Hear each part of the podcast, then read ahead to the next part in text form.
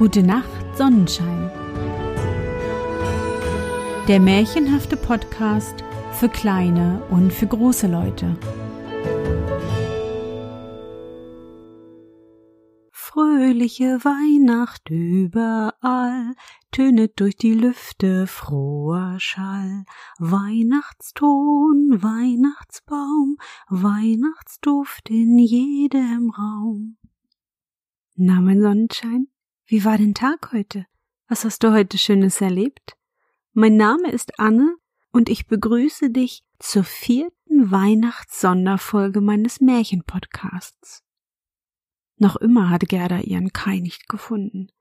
Bei der Zauberin im Garten war er nicht. Der Prinz im Schloss war auch nicht Kai. Willst du wissen, wie es weitergeht? Dann lass uns in die wunderbare Welt der Schneekönigin reisen, und gemeinsam entdecken, welche weiteren Abenteuer unsere kleine Gerda erlebt. Bist du bereit? Dann kuschle dich fest in deine Bettdecke, nimm dein Lieblingskuscheltier in den Arm und wenn du magst, schließe die Augen und folge mir ins Märchenland.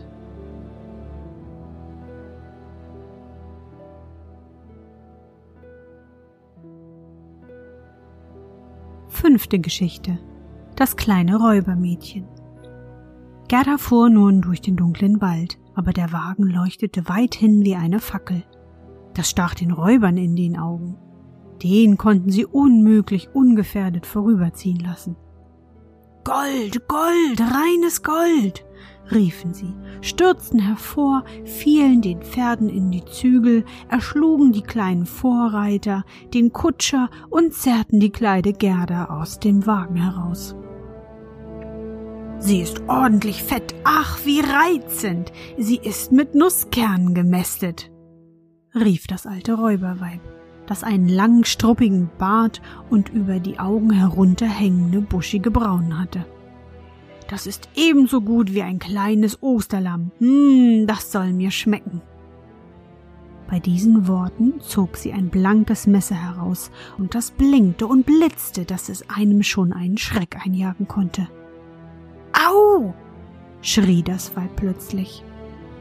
Denn ihr eigenes Töchterchen, das sie auf dem Rücken trug, hatte sie ins Ohr gebissen.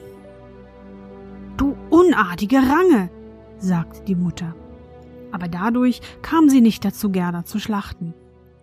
Sie soll mit mir spielen, rief das kleine Räubermädchen. Sie muss mir ihren Muff und ihre schönen Kleider geben, auch soll sie neben mir in meinem Bett schlafen. Dabei biss sie die Mutter abermals in das Ohr. Diese sprang in die Höhe und drehte sich rings im Kreise, dass alle Räuber lachten und sagten, Ha, seht, wie sie mit ihrem Balg tanzt. Ich will in den Wagen hinein, rief das kleine Räubermädchen, und es musste und wollte durchaus seinen Willen haben, denn es war gar verhätschelt und eigensinnig.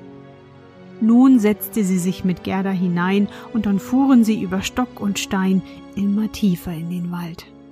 Das kleine Räubermädchen war ebenso groß als Gerda, aber kräftiger, breitschulterig und von dunkler Hautfarbe. Und es hatte große schwarze Augen und sah fast traurig aus. Plötzlich umschlang es die kleine Gerda und sagte Sie sollen dich nicht schlachten, solange ich nicht böse auf dich bin. Du bist gewiss eine Prinzessin. Nein, erwiderte die kleine Gerda, und dann erzählte sie ihr alles, was sie erlebt hatte und wie innig lieb sie den kleinen Kai hatte. Das Räubermädchen schaute sie ganz ernsthaft an, nickte ein wenig mit dem Kopf und sagte Sie dürfen dich nicht schlachten, denn wenn ich je böse auf dich werde, dann will ich es schon selbst tun. Darauf trocknete sie Gerdas Augen und steckte ihre eigenen Hände in den hübschen Muff, der so weich und warm war. Jetzt hielt der Wagen. Sie befanden sich auf dem Hofe eines Räuberschlosses, das von oben bis unten geborsten war. Raben und Krähen flogen aus den offenen Löchern und die großen Bullenbeißer, die aussahen, als könnte jeder mit Leichtigkeit einen Menschen verschlingen, sprangen hoch empor, aber ohne zu bellen, denn das war ihnen verboten. Mitten in der weiten alten Halle brannte ein großes Feuer. Der Rauch zog unter die Decke hin und musste sich selbst einen Ausweg suchen. In einem großen Braukessel wurde Suppe gekocht und Hasen sowie Kaninchen wurden am Spieß gebraten. Du sollst heute Nacht mit mir bei all meinen lieben Tierchen schlafen, sagte das Räubermädchen. Nachdem sie nun gegessen und getrunken hatten, gingen sie in eine Ecke, wo Stroh und Decken lagen. Oben darüber saßen auf Latten und Stangen wohl hunderte Tauben, die zu schlafen schienen, aber sich doch ein wenig bewegten, als das kleine Mädchen kam. Diese gehören alle mir, sagte das kleine Räubermädchen.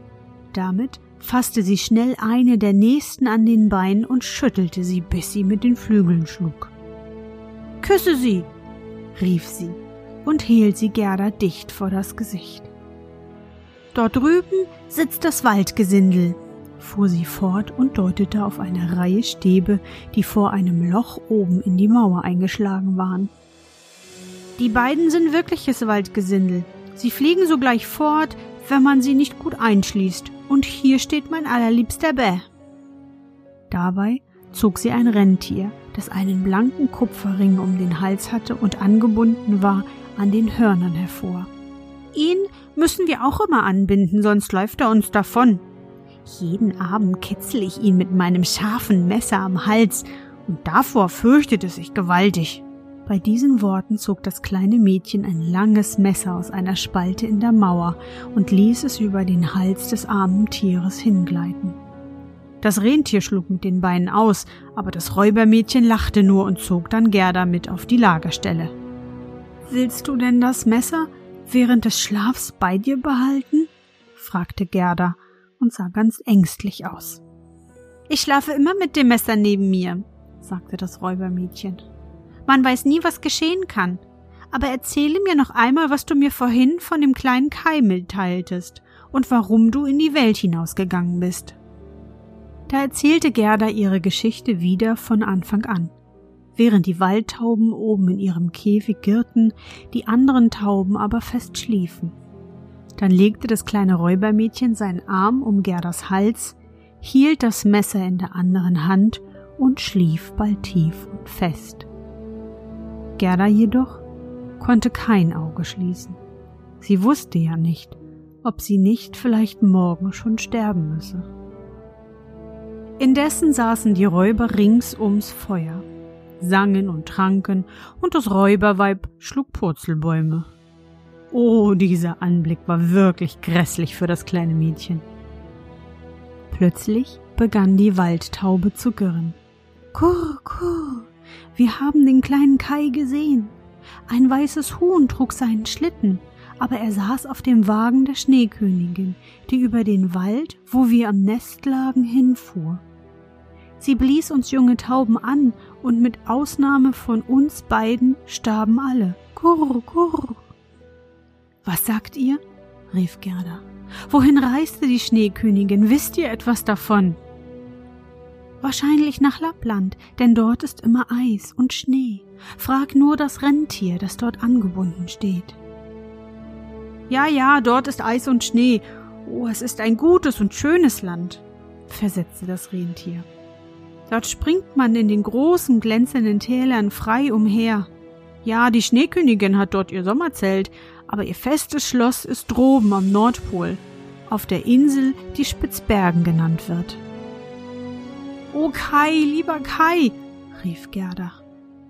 Nun musst du aber still liegen, sagt das Räubermädchen, sonst stoße ich dir das Messer ins Herz.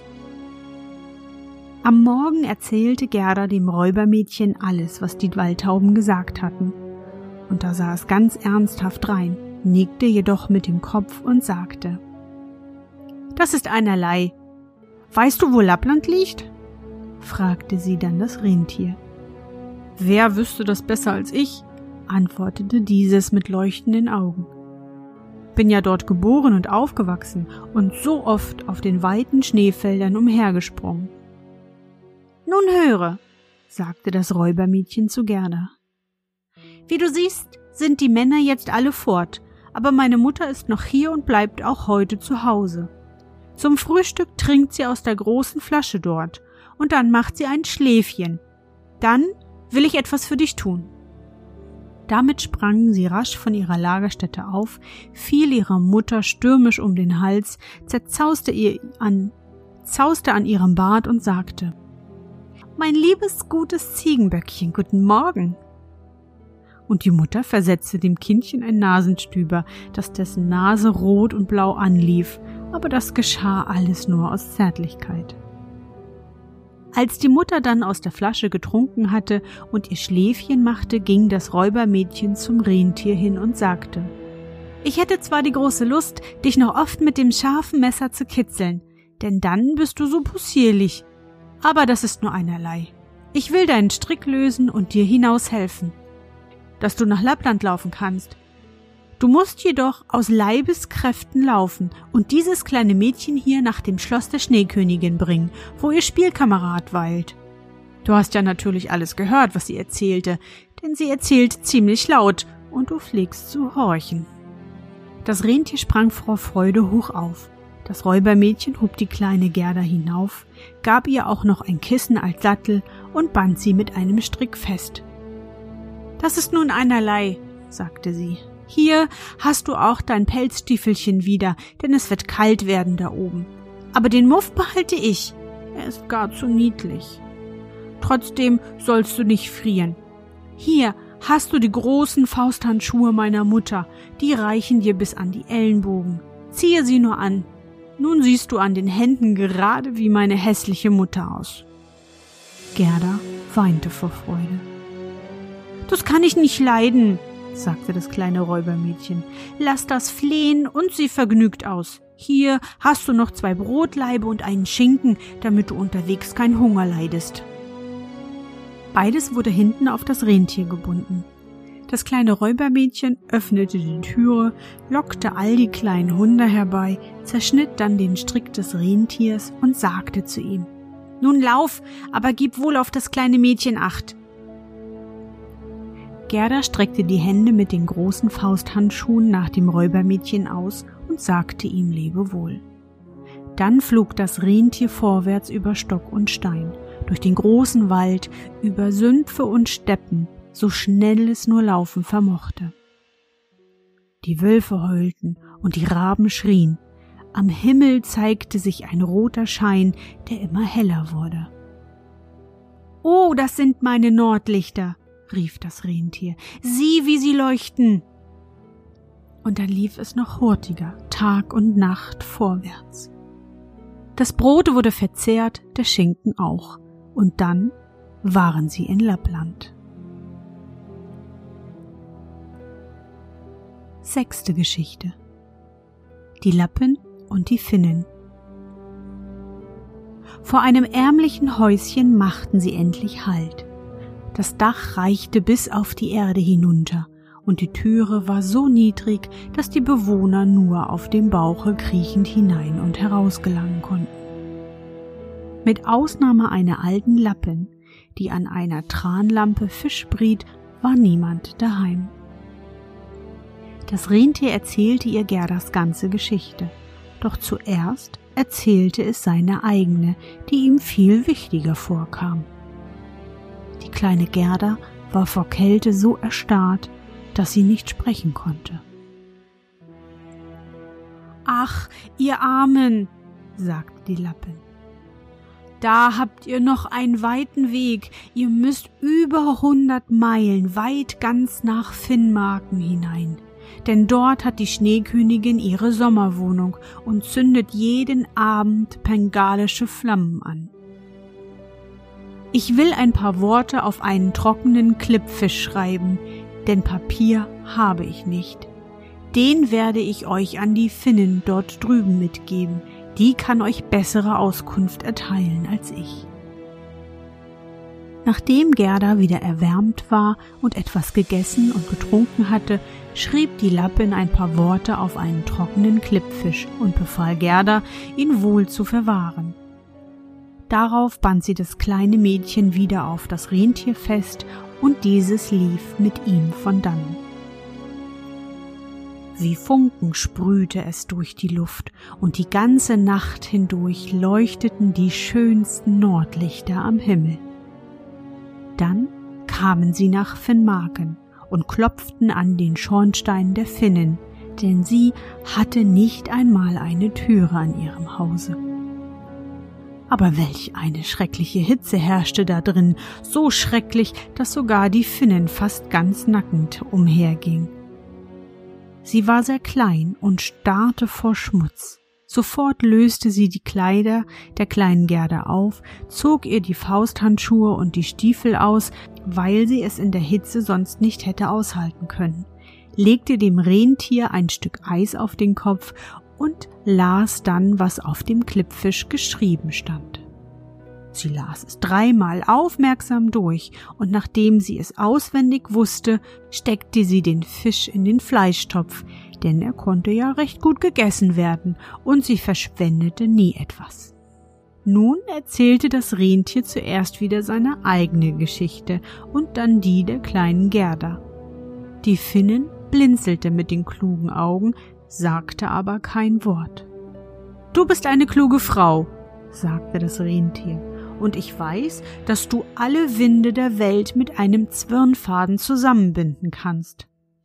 Wenn dann der Schiffer den einen Knoten löst, erhält er guten Wind. Löst er den anderen, dann gibt es einen hohen Seegang. Löst er aber den dritten und fährt, dann stürmt es so, dass die Wälder einstürzen. Willst du nun dem kleinen Mädchen hier nicht einen Trank geben, dass sie die Kraft von zwölf Männern erhält und die Schneekönigin überwindet? Die Kraft von zwölf Männern? erwiderte die Finnin. Ach, das würde nicht viel helfen. Damit ging sie an ein Wandbrett, langte ein großes zusammengerolltes Vlies herab und rollte es aus. Es standen sonderbare Buchstaben darauf, und die Finnin studierte darin, dass ihr dicke Schweißtropfen auf der Stirn standen. Aber das Rentier bat so innig für die kleine Gerda, und diese schaute die Finnen mit so flehenden, tränenerfüllten Augen an, dass diese wieder zu blinzeln begann und das Rentier in eine Ecke zog, wo sie ihm, während sie ihm ein frisches Eis auf den Kopf legte, zuflüsterte. Der kleine Kai ist allerdings bei der Schneekönigin. Er findet dort alles nach seinem Wunsch und Gefallen und meint, es sei ihm das beste Los der Welt zu gefallen. Das kommt aber davon, dass ihm ein Glassplitter ins Herz und ein Glaskörnchen ins Auge gedrungen ist. Diese müssen zuerst wieder heraus, sonst wird er nie wieder ein tüchtiger Mensch, und die Schneekönigin behält Gewalt über ihn. Kannst du denn der kleinen Gerda nichts eingeben, dass sie Macht über das Gute bekommt? Größere Macht, als sie schon hat, kann ich ihr nicht geben. Begreifst du denn nicht, wie groß diese ist? Siehst du nicht, wie Mensch und Tier ihr dienen müssen und dass sie barfuß so weit in der Welt vorwärts gekommen ist? Aber wir dürfen ihr diese Macht nicht zum Bewusstsein bringen. Sie sitzt in ihrem Herzen und besteht darin, dass sie ein süßes, unschuldiges Kind ist. Und wenn sie nicht selbst ins Schloss der Schneekönigin eindringen und den kleinen Kai von dem Glas befreien kann, dann können wir auch nicht helfen. Zwei Meilen von hier beginnt der Garten der Schneekönigin. Dorthin kannst du das kleine Mädchen bringen. Trage sie bis zu dem großen Busch, der mit roten Beeren bedeckt im Schnee steht. Dann setze sie ab und kehre zu mir zurück. Aber beeile dich und halte dich nicht mit langem Geschwätz auf. Darauf setzte die Finnin die kleine Gerda wieder auf das Rentier, das eiligst mit ihr davonlief. Ach, ich habe meine Stiefelchen und meine Fausthandschuhe nicht, rief die kleine Gerda, die vor Kälte bebte. Aber das Rentier wagte nicht anzuhalten. Es lief, bis es den großen Busch mit den roten Beeren erreicht hatte.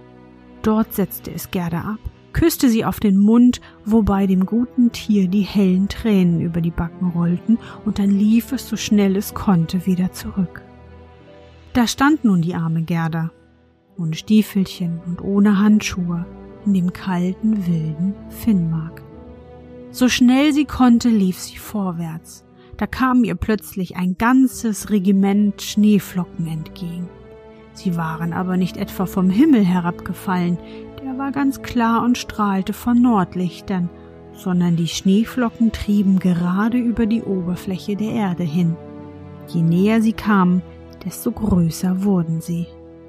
Gerda erinnerte sich wohl noch, wie groß und kunstvoll eine Schneeflocke einst über dem Vergrößerungsglas ausgesehen hatte. Aber hier zeigten sie sich in noch ganz anderer Größe, in einer wahren Schreckgestalt. Es waren lebendige Wesen, die Vorposten der Schneekönigin. Sie hatten die sonderbarsten Gestalten. Einige sahen aus wie hässlich große Stachelschweine, andere wie Schlangenknäuel, die die Köpfe nach allen Seiten hinausstreckten. Wieder andere wie kleine dicke Beeren mit gesträubten Haaren, alle aber schimmerten weiß und alle waren lebendige Schneeflocken. Da betete die kleine Gerda ein Vaterunser. Es war so kalt, dass sie ihren eigenen Atem sehen konnte, der wie Rauch aus ihrem Mund drang. Der Rauch wurde dichter und dichter, und aus ihm bildeten sich rasch kleine lichte Engel, die, sobald sie die Erde berührten, rasch größer wurden und alle Helme auf dem Kopfe sowie Spieße und Schilder in den Händen hatte. Es wurden ihrer immer mehr, und als Gerda das Vaterunser beendet hatte, war eine ganze Legion um sie versammelt. Sie stachen mit ihren Spitzen nach den schrecklichen Schneeflocken. Da zersprangen diese in tausend Stücke und die kleine Gerda ging nun mutig vorwärts. Die Engel streichelten ihr die Füße und Hände. Da fühlte sie die Kälte weniger und ging nun rasch auf das Schloss der Schneekönigin zu. Aber nun müssen wir erst sehen, wie es Kai seither ergangen ist. Er dachte allerdings nicht an die kleine Gerda, und am allerwenigsten ahnte er, dass sie draußen vor dem Schlosse war.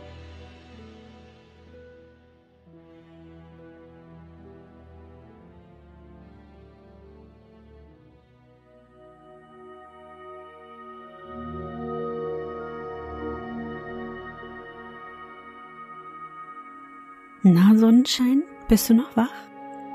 Das waren die aufregenden Geschichten 5 und 6 der Schneekönigin. Und morgen erscheint das letzte Abenteuer der kleinen Gerda. Ich hoffe, die zwei Geschichten haben dir genauso gefallen wie mir. Und ich danke dir, dass du mich begleitet hast. Wie immer nach unserer gemeinsamen Märchenreise möchte ich mit dir nochmal an dein schönstes Erlebnis heute denken. Was war's?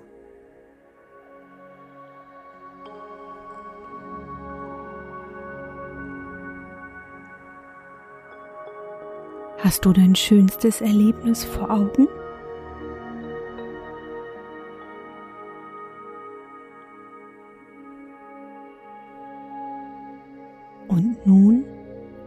Gute Nacht, Sonnenschein. Schlaf gut und träum was Schönes. Wir hören uns schon morgen wieder.